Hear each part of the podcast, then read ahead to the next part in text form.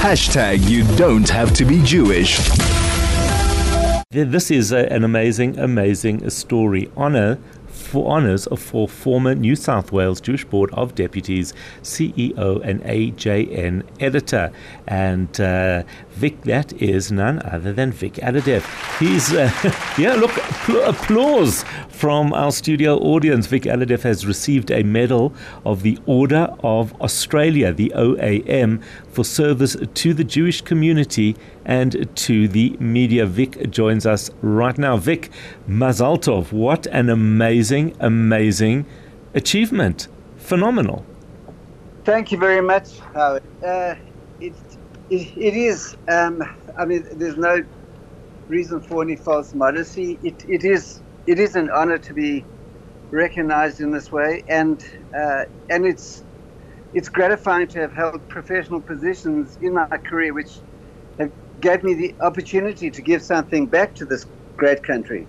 And the truth is, none of my career choices was ever about a job, and they were all about issues I cared about, and uh, you know from advocating for human rights to promoting acceptance of diversity, to respect for diversity, to combating racism in general and anti Semitism in particular.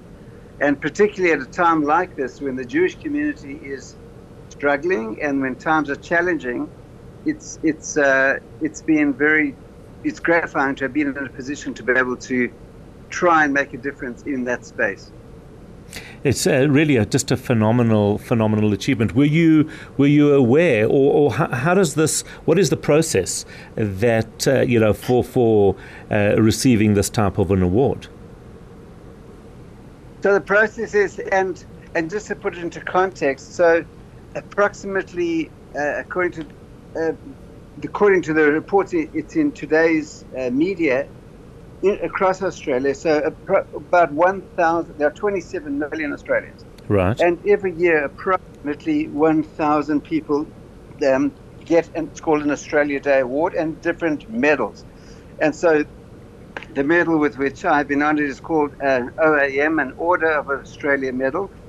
And the process is, is that people, uh, and, and in, my, in my case, some years ago, literally about four years ago, uh, some people got together to nominate me for such an award, and they and they and they need to get referees. And again, in my case, there was uh, my referees were uh, there was a former premier, Supreme Court judge, uh, and uh, somebody who's a leader of the Armenian community who is very involved in anti-discrimination work, and uh, and a former federal politician who's um, so so they they were my referees, and so they so a detailed a detailed submission is put and then is submitted to the authorities to the Australia Day Award authorities, and this was literally how about four years ago.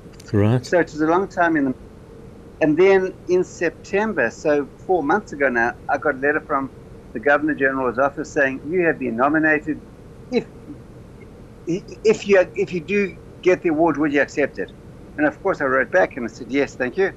And then um, a couple of weeks ago, I got a further letter, so three months after that first letter, saying, uh, you have been given the award and um, please keep it confidential until it is announced on Australia Day, which is today, Australia, uh, January 26th. So it's a long time in in the in the in the in the happening, um, but but and then they notify what you got it for. So in my case, it said for work on behalf of or for the Jewish community and in the media space. And in that, um, and my work in that, and I, and I did a, uh, an interview on one of the mainstream uh, commercial radio stations this morning, and, and I talked about being chief sub editor on the Cape Times during the apartheid era. Right. And, and seeing up close, you know, what that looked like for anybody who was not white, or what that horrendous system looked like, and talked about being chief sub on the Cape Times, how, uh, and obviously, as everyone knows, it's a morning paper, how a number of times in my time as chief sub, after the paper had gone to bed, had gone to print, I would get calls from the magistrate's office wow. uh, putting an injunction on a story which we had printed. The papers would have gone out to the countrysides, to the regional areas, ordering me to pull back the trucks, dump the papers, put out the story, and reprint the paper because it was incriminating a government minister or bureaucrat or whatever. And segueing from that to being editor of the Australian News, and uh, again using that as a platform for human rights, and uh, and one of the epi- or the episode of which uh, where it actually made major difference mm-hmm. was mm-hmm. is that every year there's in, in, Sydney there's a gay pride parade. Right. And in 2000 was the first ever Jewish float in that parade. And I and I uh, campaigned vigorously in the columns of the Australian Jewish News for Jewish gays to be accepted as gay in the community. And that became a major issue a major issue. And um, and all these years later, there's a Jewish float in the Mardi Gras every year, and Jewish gays cite that episode as a watershed. And then moving to my role as of the Board of Deputies, where where I led a campaign for three years when a religious leader gave a speech inciting violence, in fact death, against Jews, and the law did nothing about it. And so as CEO of the Board of Deputies, we concluded if you can give such a speech and nor, the law mm. does nothing, mm. it puts every single Australian in the state at risk. And so we formed a campaign with about 34 different communities from A through Z, as in from Armenian, Chinese, Muslim as well, Greek, Vietnamese.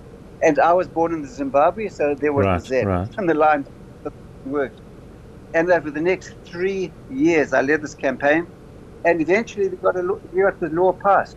Now, why that's relevant to today is because, as you have reported multiple times, there have been some horrendous speeches against Jews right here in Sydney in recent times, right. and the law has done nothing. And it's proven that law has, has not been fit for purpose, it's not been strong enough. And so the Premier, to his credit, has days ago instituted a high level review headed by a former Supreme Court judge right. to look into the law and with a view to tightening it so that people who give such inflammatory speeches can be can be brought to justice. So so that's basically been the background of my work and um, so again using the media as a platform but um, it's very gratifying to have an, an, a platform where one can use one's career choices to advocate for human rights and, in this case, particularly against anti Semitism and at a time such as this. Yeah, and uh, just amazing. Well done to you. We're very, very proud of you uh, and uh, just all incredible work. Such a well deserved award, and uh, uh, wishing you all the best uh, for, for receiving it. It's 7.01. I'm Howard Feldman. That's Vic Alhadeff chatting to us from Australia.